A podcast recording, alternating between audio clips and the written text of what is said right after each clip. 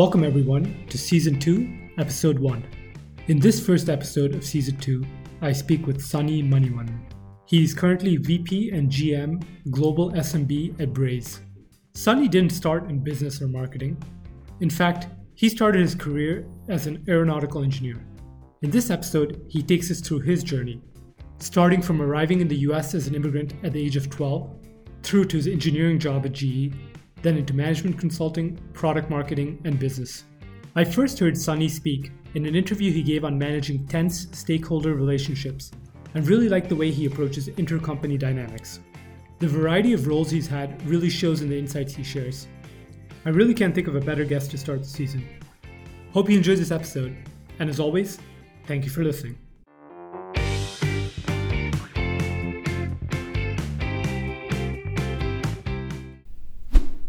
Welcome, Sunny. Thank you so much for joining for the very first episode of season two.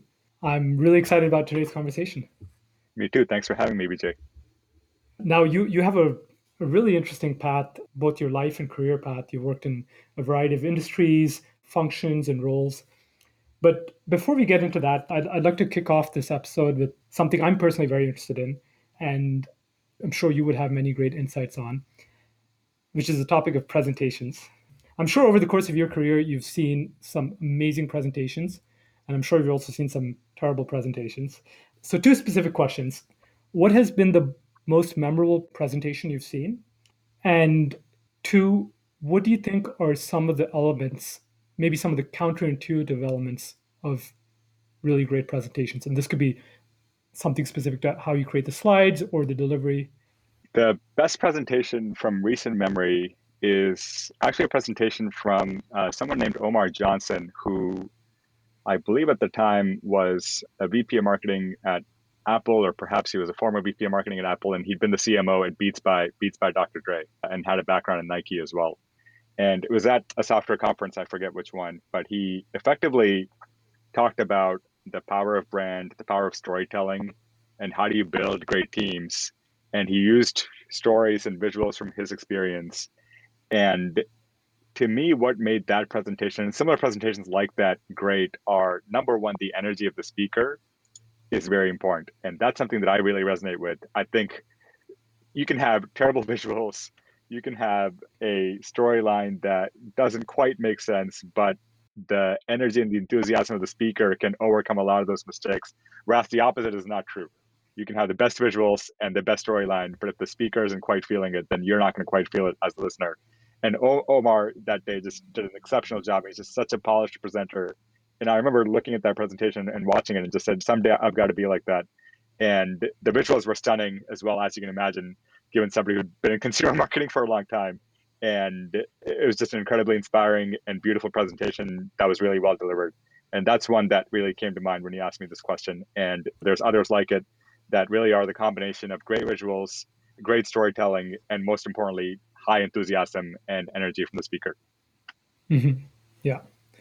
Great. I'll, try, I'll, I'll see if I can uh, find a link to that and uh, maybe include that in the show notes. One thing I've come to realize is that the in person presentations, when you have, you can have a lot of slides where it's just, you really build up everything. And it's sometimes you see like a 200 slide presentation, but it's not necessarily word heavy but uh, a lot of information is conveyed.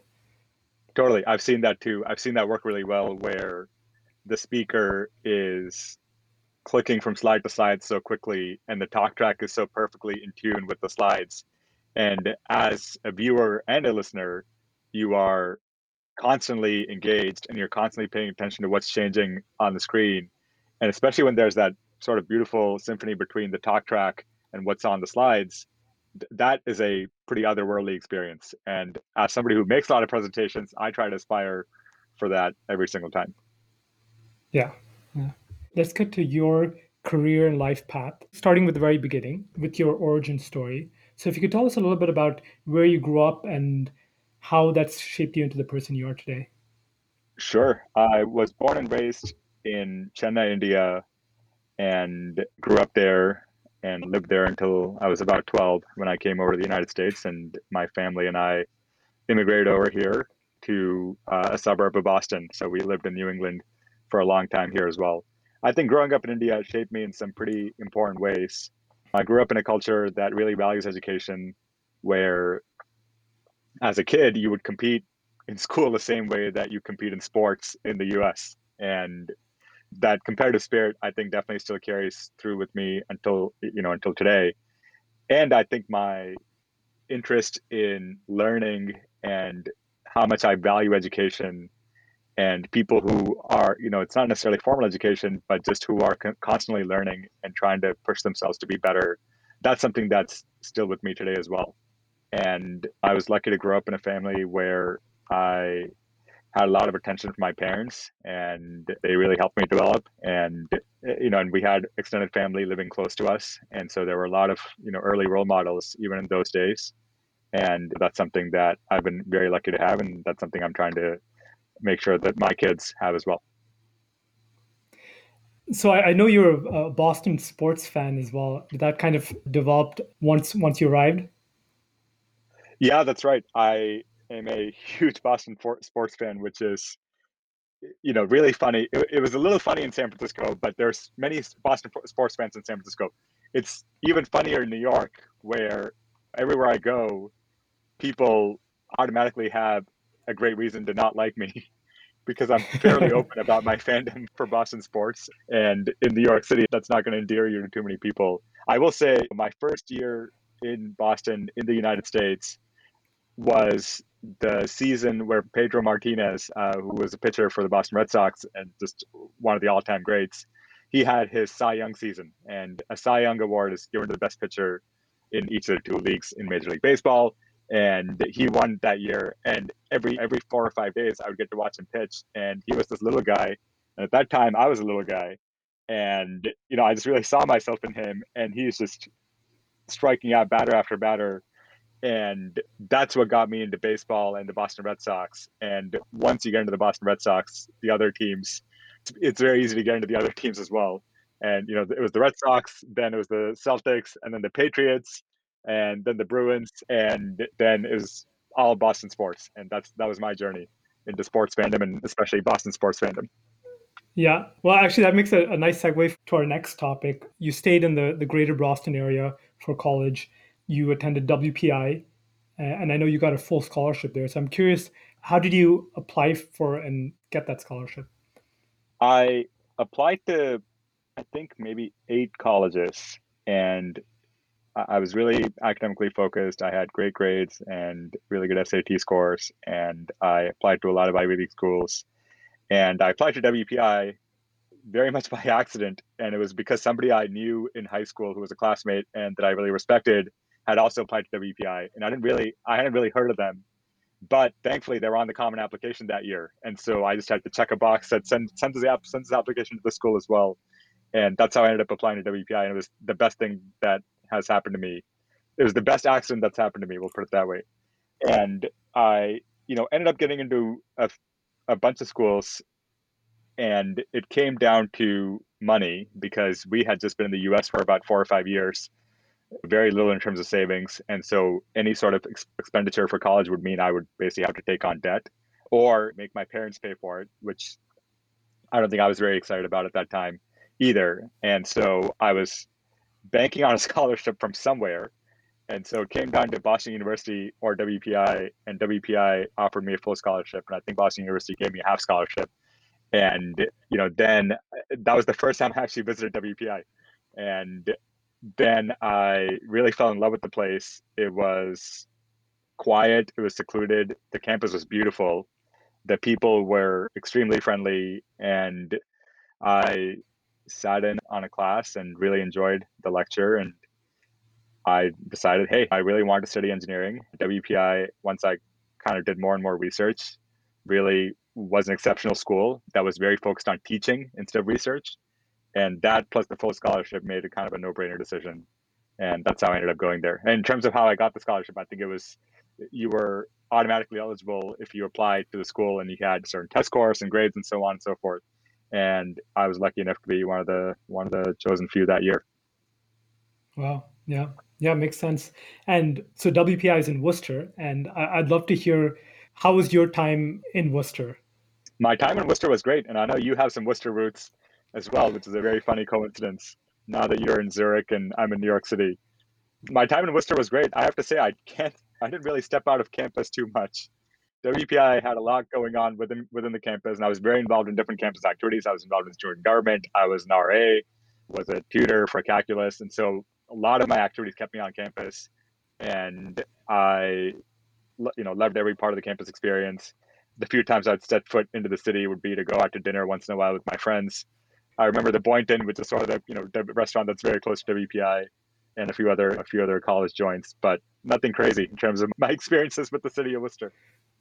Yeah, yeah, yeah. I kind of had a similar experience with a lot of time on campus. One memory for me is the frequent commuter rail journeys into Boston once I started doing internships in, in like Cambridge and Boston and the, the journey in every time and the walk to the train station. That's right. That's right. I remember that as well. Yeah. And it, kind of in our pre chat, we were talking about the sole proprietor, which was, I think, actually quite close to you and that their amazing lunch deals.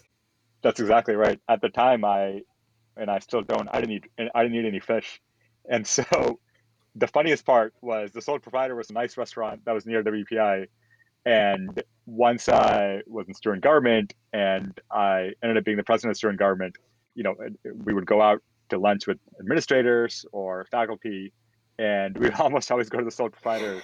And I remember their Caesar salad really well because that's all I would get every single time that we went there and everybody would look at me like I was crazy. That was uh, that was my sole proprietor story, but great memories, great memories. So, so you graduated from a WPI and you landed your first job at GE uh, as an aeronautical engineer. So, tell us more a bit more about that. Sure, I loved planes and just tinkering with stuff. Even early in early childhood, I, my my mother always says my first toys were a screwdriver and a wrench, and I would be messing with my you know dad's bicycle and breaking things in the house, and that was my th- those are my early days, and so I've always loved engineering and working with my hands and planes. I think became a fascination once I took my first long flight coming from India to the U.S. and in Frankfurt, which was our stopover, this is a funny story. In Frankfurt, there was some sort of situation, and we had to walk onto the tarmac to get to our plane. And when we were on the tarmac, I saw this other plane landing from a few hundred, few thousand feet away. And that was just so exceptional and so beautiful. And you just think about how many hundreds of thousands of pounds these planes must weigh. And yet they're landing so gracefully. And there's obviously just, there's a lot of attraction toward just flight in general because it's it really looks like it defies the laws of physics, but it doesn't. And I swore that I, if I ever got the chance, that I would go into aeronautical engineering, and I was very lucky to get that chance uh, with GE Aviation, which is one of the employers that recruited at WPI, and we had a huge WPI community at GE Aviation. And the aviation business at GE effectively builds aircraft engines and different components for both military and commercial planes. And I could not think of anything cooler at that time. And so when they came onto campus, I applied for internships and I was very lucky to get placed within within that business and really had a great time there. Nice, nice.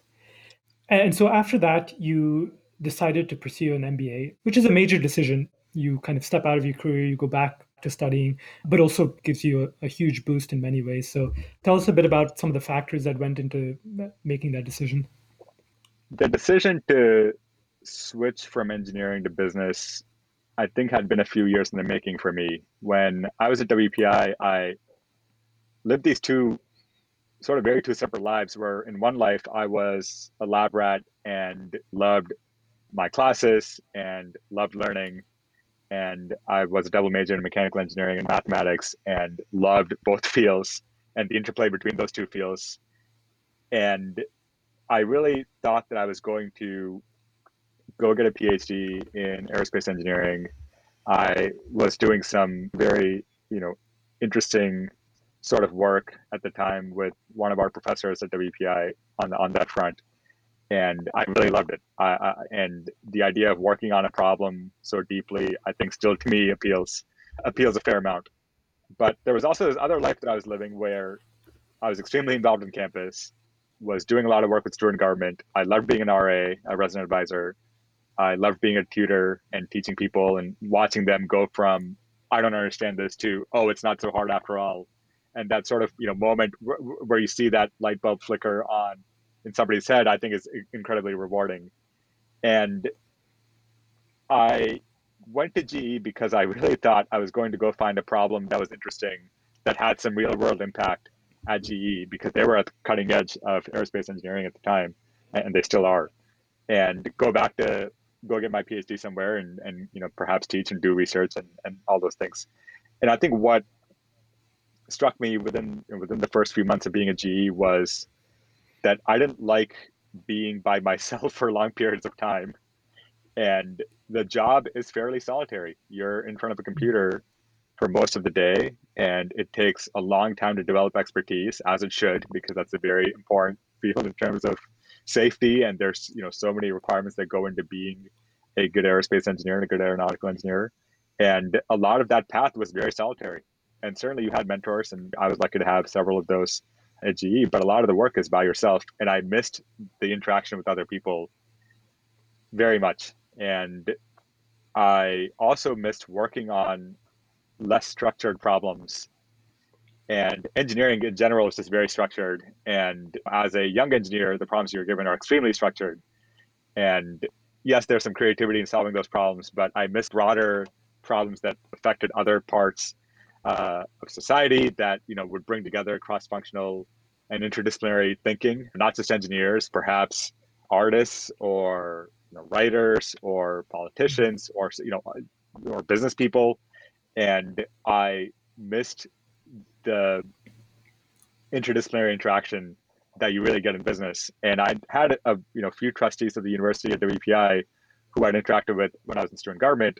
I reached out to them and I think without fail, they advised me to really consider an MBA. And I think that was really the first time I thought about an MBA. And again, I, you know, took, took the GMAT dutifully and was lucky to do well. And I said, why don't I give this a shot?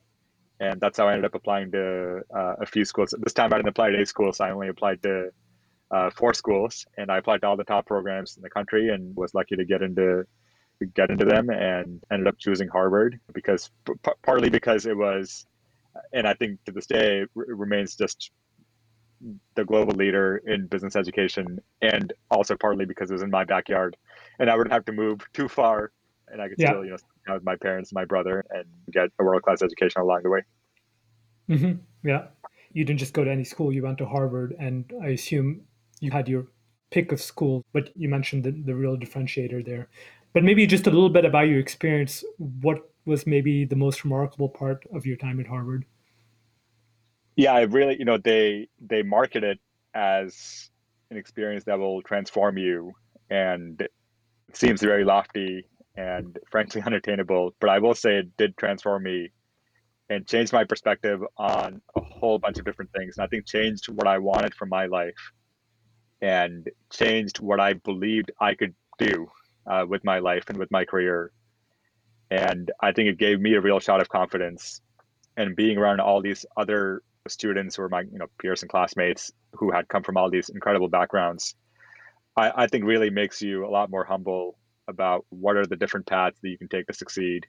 And you realize how lucky you were uh, to have all the opportunities that you did. And you also realize, I think, and this is important, is you realize that people who come from extremely wealthy backgrounds and from very privileged backgrounds don't necessarily have it that much better than you sometimes. And I think you gain some empathy for people of all backgrounds and you realize that everybody's on their journey. And I, I think there's certainly the stereotype of so the spoiled child of wealthy parents who did it all by themselves and now you get to enjoy all this without having to work for it. And what I found at, at you know Harvard Business School was the opposite. I think people were just trying to make it and trying to make a difference in the world. And whether they came from great backgrounds with a lot of privilege or not great backgrounds where they had to fight a lot of challenges, I sensed a great energy and enthusiasm of my classmates. And 10 years down the line, we're all doing different, interesting things. And I think we're all trying to do things the right way. And that's been interesting. And I think being around all those people for two years and having all these debates about what we wanted and what we aspired to and what scared us, I think that was pretty transformational. Yeah, what you're saying really resonates with me. That's one of the reasons I started this podcast because it's so interesting all the different factors that come together to take people to where they are at a specific point in time.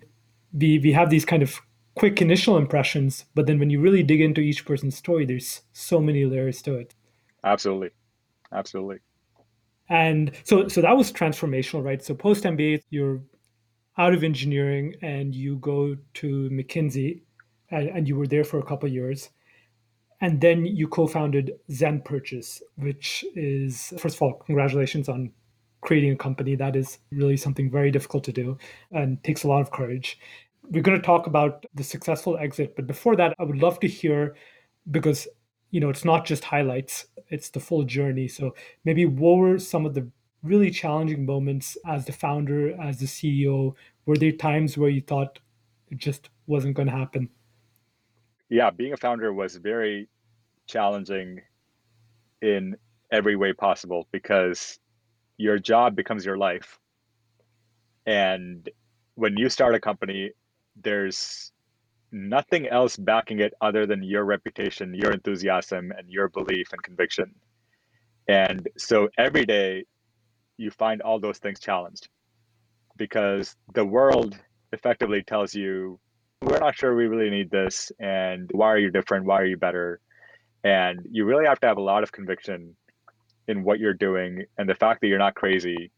And certainly you're watching people in more traditional career paths advancing along their careers and here you are just waiting in the parking lot of a prospective customer and somebody's blown you off for a meeting and they told you they were going to meet at 10 a.m but they effectively just you know said hey i can't meet until 2 p.m today.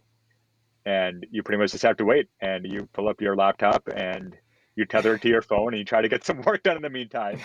And those and those moments happened over and over again. People say no to you all the time and i think i really learned a lot about myself and you know what my capabilities were. And i think i think that was another transformation experience in terms of having to go out and get these things that nobody's going to give you nobody really cares that you went to this school or that you worked at this company or that company.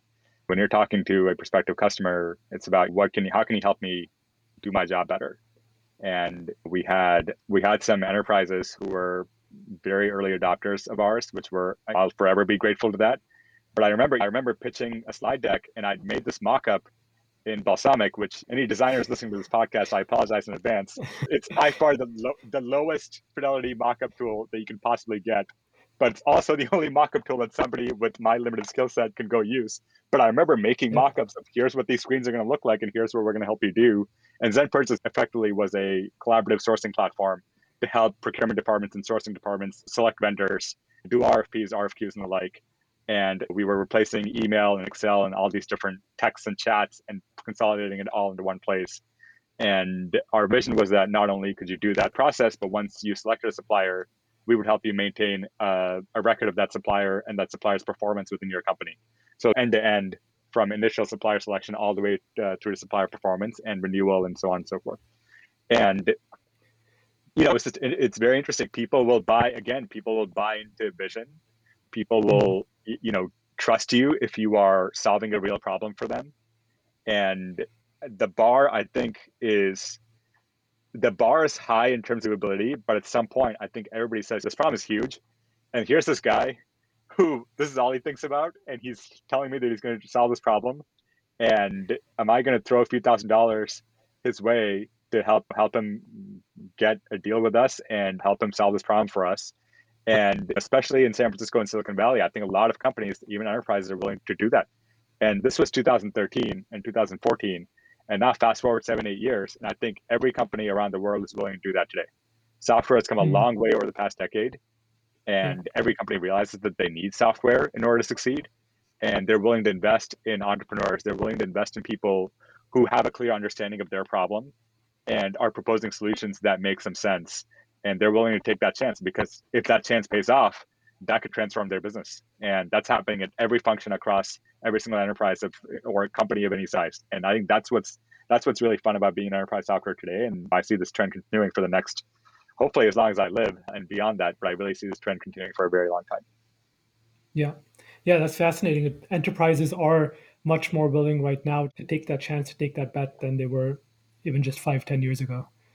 That's exactly right. And until I became a founder and had to go pound the pavement to go get these deals and to go recruit engineers and to go recruit investors, you don't, every day is hard. It's not, it's definitely not way easier than you imagine it. If you're willing to persist and if you're willing to just keep waking up every day and you're willing to keep going for it, then the world does bend in your direction eventually. And yeah. that I think was an incredible learning for me.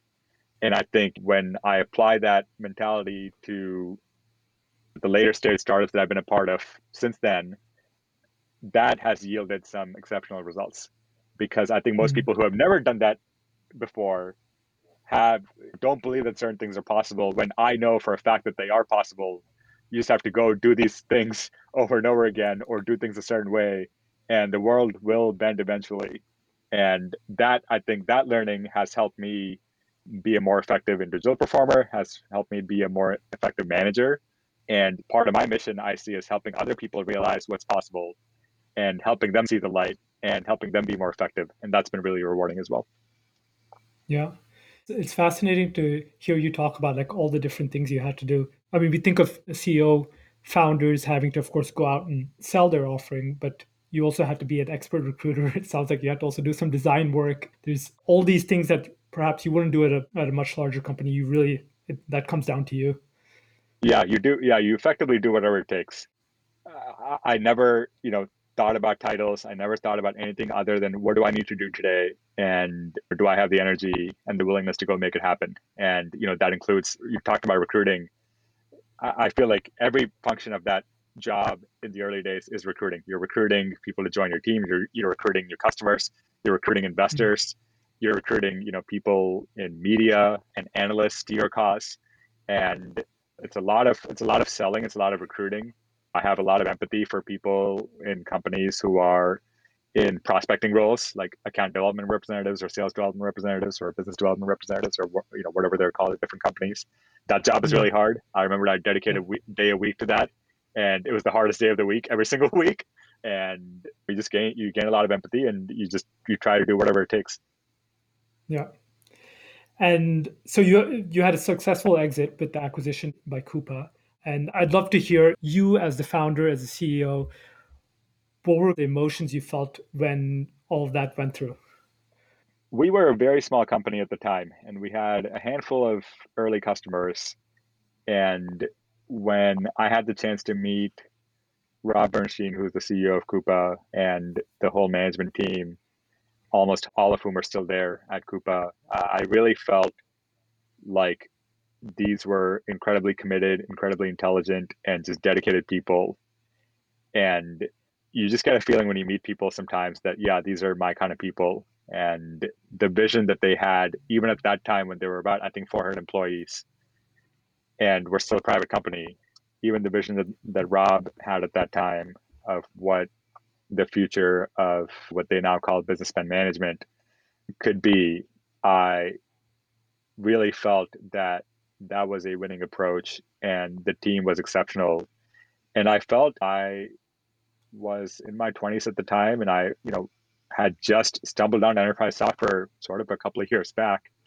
And i really thought that i could learn a lot from helping coupa grow and i felt that i had opportunities to go work in different parts of the business and that you know effectively is what materialized and, I, and that's what convinced i think me and my co-founder to say yes and agree to join Coupa.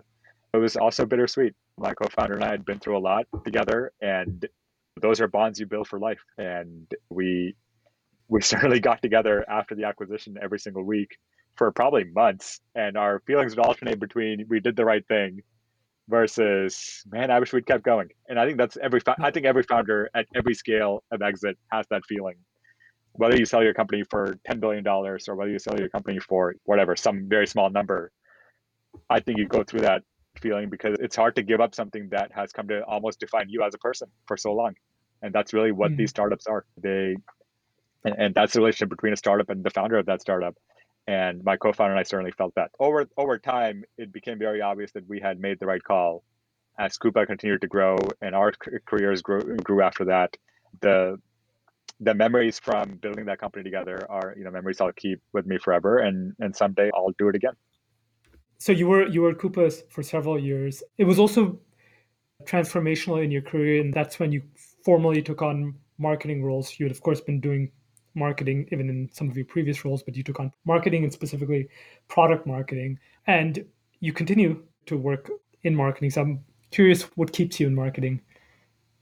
I backed into product marketing and backed into marketing for lack of a better explanation. I had a bunch of different roles at Coupa, which were general management esque roles. I, you know, had the responsibility of working with our mid market team to help grow that business. And this was at a time when Coupa had gotten pulled up into the enterprise so quickly, and they really needed some dedicated effort in their mid market business to make sure that it got its time in the sun and it got its fair share of attention. And that was my job. So I was really dedicated with helping the sales team win and that meant everything from recruiting salespeople because we were growing very fast in the mid market at that time. Every part of Coupa was growing fast at that time and continues to do. But we were recruiting some great sales executives and you know sales reps. We had mm-hmm. to change the messaging for the mid market because the market was very different in the mid market than it was in the enterprise. The competitive set was very different. Our pricing and packaging needed to be different. And as I'm talking through this, you're probably realizing that this is what product marketing does. But I didn't really know that at the time. I just was solving business problems and it was a lot of fun working with the sales team. I really, again, I think my calculus tutor background and interest came back here is I would work with sales reps and watch them go from I didn't really understand what we were trying to say here to now I get it. And they're transferring that knowledge to every prospective customer that they have. So it's a high leverage activity to really train every single salesperson and to work with every single salesperson. And that's how I got to really enjoy sales enablement. And I got to enjoy messaging and positioning our solution in the market. And future roles at the company had me doing more around things like international expansion, pricing strategy, and working across functions to help the company grow. And and then I was the general manager of our expense management business unit, which again, just like we had done for mid market, expense management needed its own identity within the company at the time, and it needed a, it needed its own sales collateral, needed its own customer success stories, and it was a fast growing product. And we did a lot of work on the product at that time. And that was a really fun cross functional team. And it was what I had envisioned when I first went in to get an MBA was working with teams of different, with people from different backgrounds and different, you know, skill sets. And that was a really fun job. We, you know, massively grew that business that year. And I'll remember a lot of those wins very dearly. And then I got to be the VP of product marketing when we hired a new CMO. And turns out product marketing is just all those things that I just talked to you about, except there's a function for it and it's called product marketing. And I was really happy to be able to do that for the whole company and get to know every part of the business. And by this time, Coupa was a public company. We'd gone through an IPO about a year back, and it was a really it was a really fun time to be there, and it was really it was a great company. Uh, so many amazing learning experiences, and to this day, I talk to people from Coupa every single week whether it's just conversational or we're talking shop or whatever it is. Yeah.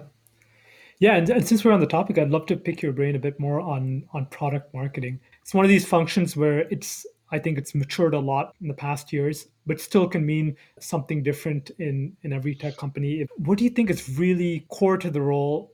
How, how would you explain product marketing? Yeah, I would explain product marketing in terms. I've I've had a lot of time to think about this. I don't think I've got I don't think I've got the right answer yet, but here's what I'm going with as of today. I think about the purpose of product marketing first. And I think about what is the purpose of this function? You know what the purpose of product management is. You know what the pur- purpose of a sales function is. You know what the purpose of a finance function is. Product marketing is a it's a mishmash of a whole bunch of different things. And so you have to create your own purpose. And what I arrived at is I define the purpose of product marketing as having to deliver three different types of wins to the company. And the first type of win is win more deals. I think about product marketing increasing win rates, helping increase pipeline through effective messaging to early stage prospective customers that are at the very top of the funnel, uh, and helping your demand generation team with messaging for that.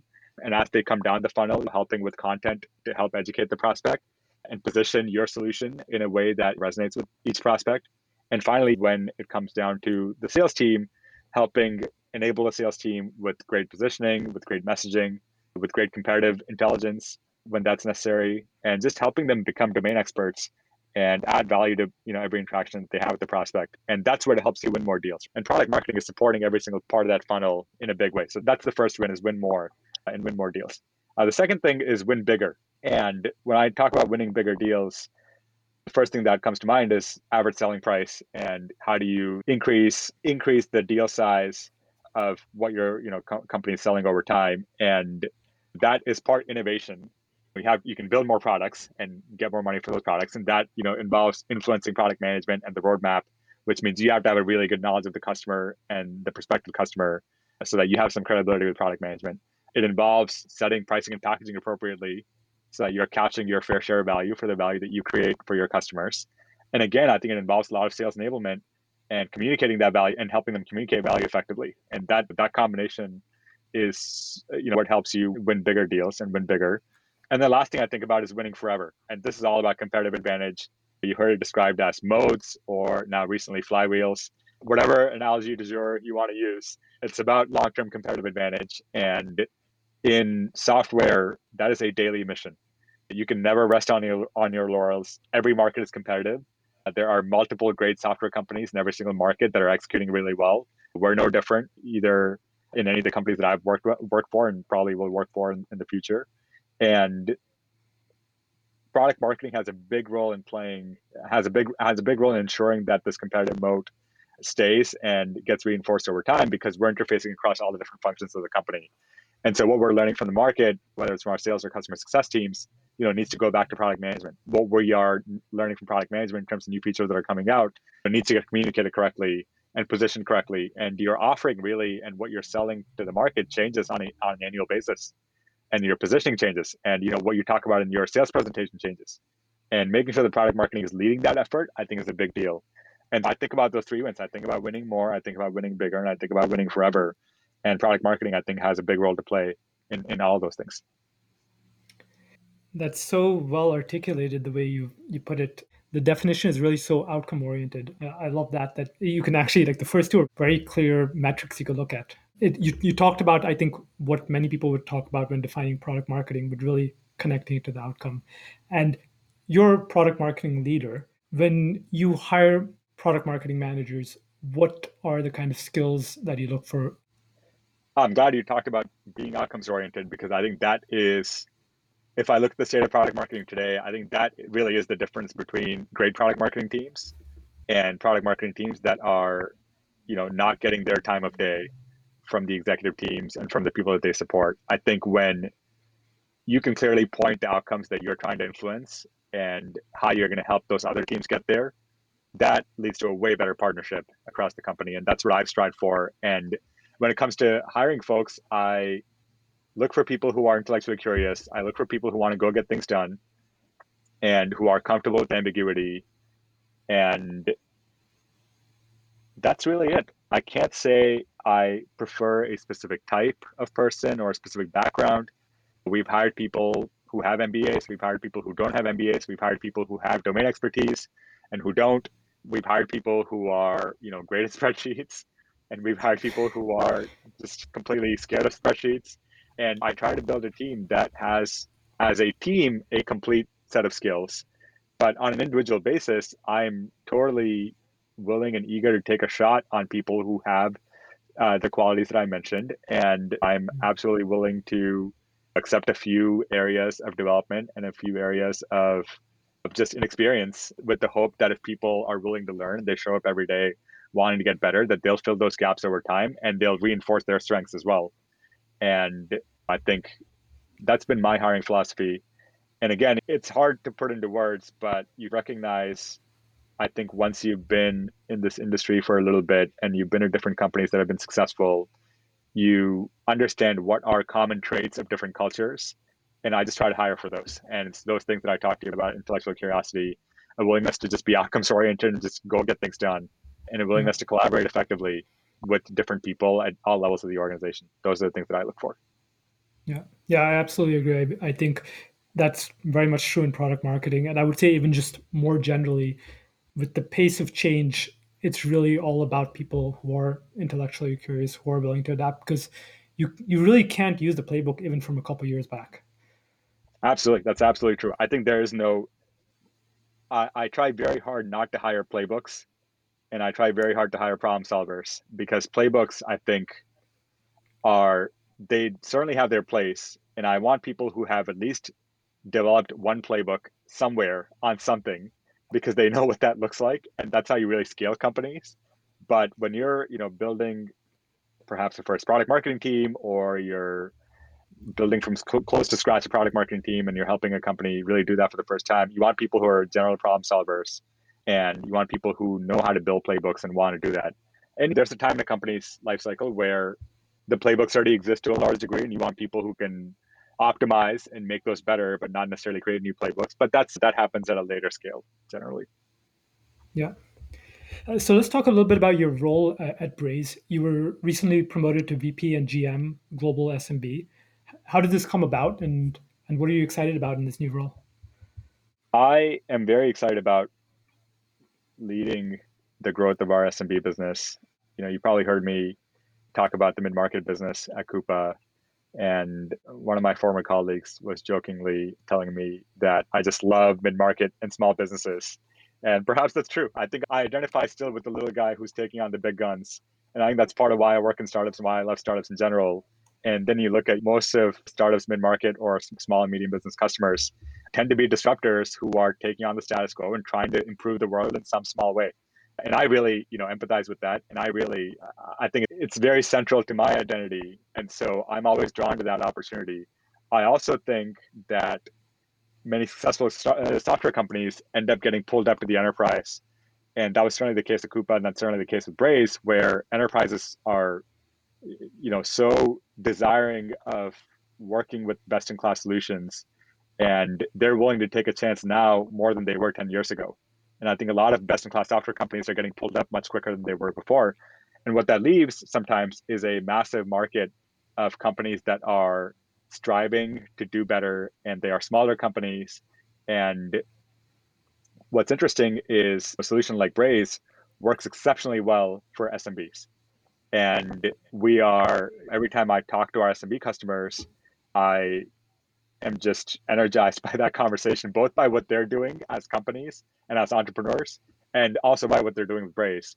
And we saw an opportunity to lead across every segment of our market. And we are certainly invested in the long-term success of all of our customers.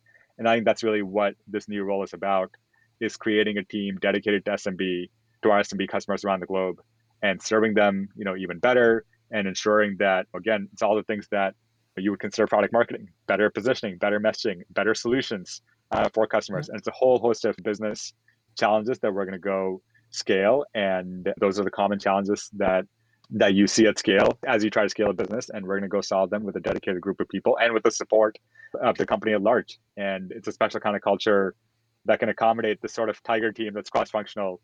And i certainly believe that Braze has that culture and in my short time in this role so far, I, I think I've really been privileged to see all the different parts of Braze and all the different, you know, ways that we work together. And there's a sort of common language that we all speak now because we've been at the company, and that's really that's fun, right? That's what people talk about when they talk about culture. It's how you get things done, and it's what, what do you say when you want to get things done with others. Uh, and that's been really fun to go do that across the company and to go build up a great a great SMB business on top of our uh, successful customers. Nice. So, sounds very, very exciting, and congratulations on this new role. Thank you. At this point, I'd love to if discussed your path to date. Now, from where you stand now, looking back, reflect a bit on uh, on several things. So, first, maybe who did you look up to when you were growing up, and also, I'm curious, has that changed over time? You mentioned Pedro Martinez, for example. Pedro Martinez cer- certainly was and is on the list. I'll, I'll say my idols, I think to this day, are people who are much closer to me. They're not celebrities. They're not generally not movie stars or politicians or CEOs that I, I've never even worked with. I think my, I've been lucky to just have good people near me. I think it started with my parents, who were the first people I think I looked up to. My my you know grandparents, I was close with all of them, and I think as you grow up, many of the teachers that I've had some incredible teachers across every single year of school, across both India and the United States. You look at college professors, you look at administrators that are working hard and trying to take good care of you and trying to teach you and make you a better person. I've had a lot of good managers that started GE and has kept going to this date. I've had, I think my ratio of great managers to not great managers is like 10 to 1. So it's, you know, I haven't, I haven't had that many managers. So I've been blessed on that front. I think when you work closely with somebody and you get to interact with people every day, that is a different kind of looking up to somebody because then you understand them a lot closer than just the sort of very far version of somebody that you maybe only see in television interviews or on podcasts or blogs. And not I'm not saying there's no value in that. There's certainly inspiration that I can get from people that I've never worked with or interacted with, and I certainly do. But I think I've just been privileged to work with a lot of really high quality people. And when you can get that kind of access to incredible people, that's those are people that are much easier to look up to. And I think that's the people I spend the time most time with. I think I'm also, you know, privileged to look up to those people. And now I've got two kids and there there are things that they do that are inspiring. There are things that my wife does that are inspiring. And I think there's a lot of joy in, in looking up there too. Tell us a bit about becoming a father. How has that changed you? Being becoming a father has changed me very tremendously. I think you understand finally that how short life really is and the value of time you uh, the hardest part of being a father which is also the most fun part in, in, some ways is every time you have a great moment with one of your kids and our kids are very young two and a half and and know 10 months old you realize that every time you are playing with one of your kids in a certain way that could be the last time that happens because they grow out of habits so quickly. And mm a bedtime routine that lasted for three months could one day just disappear and you'll never get that again. And i think you know that reality struck me pretty quickly with our first son. And that i think changes your perspective on time changes your perspective on life. You realize that we had to give away some baby clothes recently and my wife and i are just crying in our bedroom. And you know these things that you just don't see coming right before you have kids these sort of mundane moments that become very emotionally charged very quickly and kids definitely do that to you. So i think that's that definitely changes you as a person. I think it makes you it certainly made me I, I believe a better manager.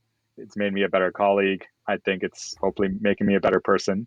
And you want to do things right because now that there's two people in my case two two children watching your every move and they start to pick up your words too. So I've had to cut down on my swearing a lot, for example. and it's just it's a different phase of your life, and I think it, it really changes you.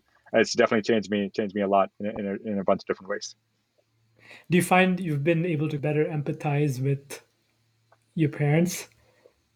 Yes, hundred percent. I think you you realize that it's challenging for everybody, no matter where you are and what resources you have, and you realize that when your mother says that you were a picky eater, what that means now, yeah.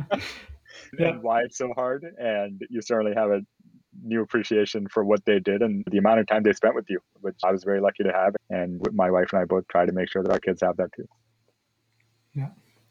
So, just as we wrap up, I would love to look back and you've taken some pretty big bets in your career. You've moved across the country a couple times if you look back at all of this, what would you say are some of the, the most pivotal moments or the best decisions that you made? Maybe that you weren't so sure of at the time, but now looking back with, with the view that you have now?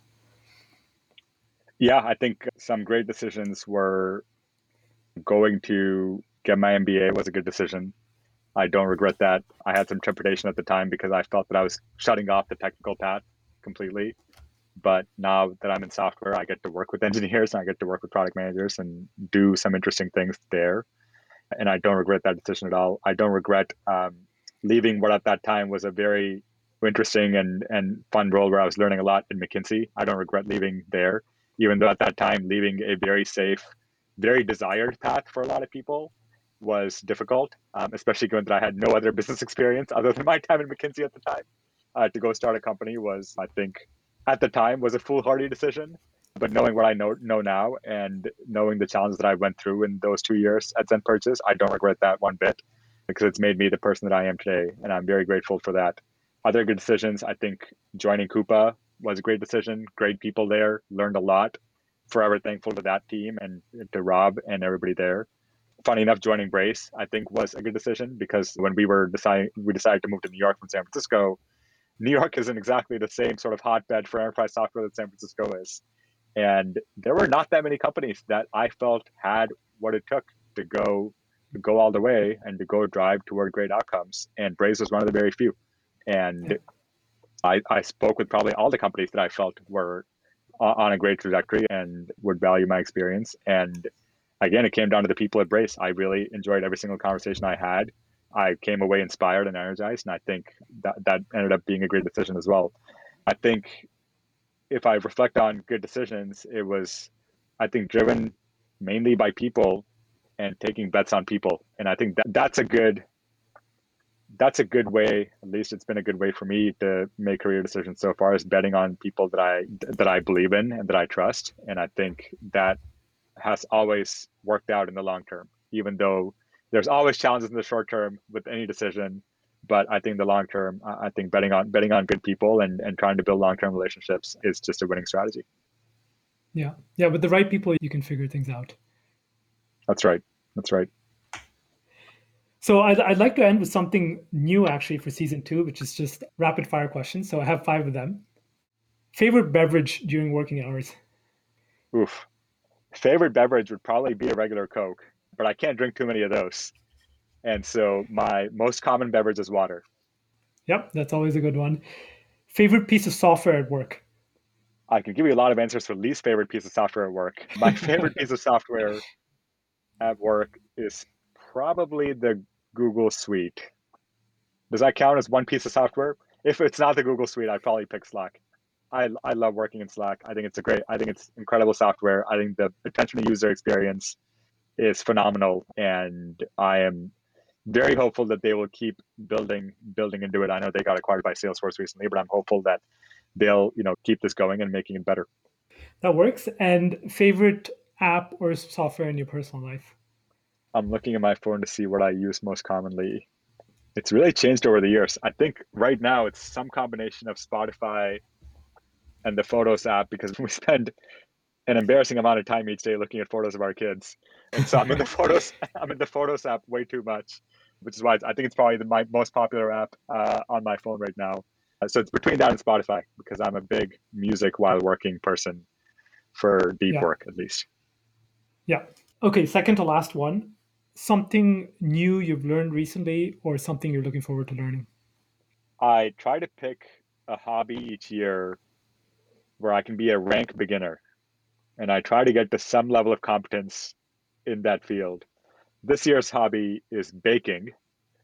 And so that is my something new that I'm learning. I have made some slightly undercooked cookies. I have made very delicious cakes. No, nothing fancy. New York Times recipes and other stuff that I find on the internet. Baking really appeals to my need for exactness and also appeals to the quantitative side of me because everything has to be so precise and you know in order for the in order for the results to be good. And it's good it's fun for the kids. Our my older son will, will help me once in a while in the kitchen and it's fun to get him involved. And uh, yeah that's my new hobby. That's my new thing that i'm learning. Great Very for the winter days. as well. Exactly. Great great for the winter. Not so great for for controlling your sugar but that's okay. We'll solve that problem we'll solve that problem when it, when it comes. Final one favorite podcast I think my favorite podcasts are, if I look back, so th- there's some interesting podcasts. So it's an eclectic collection. But the Bill Simmons podcast for sports news. So he's a sportscaster in very popular in the United States, and I listen to that once in a while when I'm getting ready in the morning.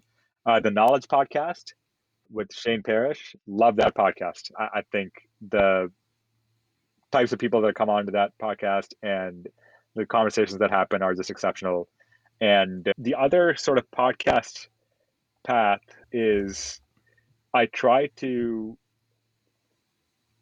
if I want to, if I read an interview from a certain person and I really like the interview and I want to learn more about how they think about the world, I'll search their name for for podcasts, and often they've done a few podcasts here or there, and you get to understand them better, and you get to understand their thinking better. So it's just a more colorful. It, it adds more color to their thinking, and so I've done that a few times, and so it's not one particular podcast, but that is one of my one of my habits. Very nice. Sunny, thank you so much for joining. You have an incredible story, and thank you for taking the time to share with all of us today. Thanks for having me, Vijay. It was a pleasure. Wow, what a great set of stories. I really enjoyed hearing Sunny take us through the ups and downs, from standing at an airport watching planes cruise by to becoming an aeronautical engineer, from having to wait in the parking lot for hours to secure a meeting for his startup to his company getting acquired. Well, that's it for this episode. Thank you for listening and see you next time.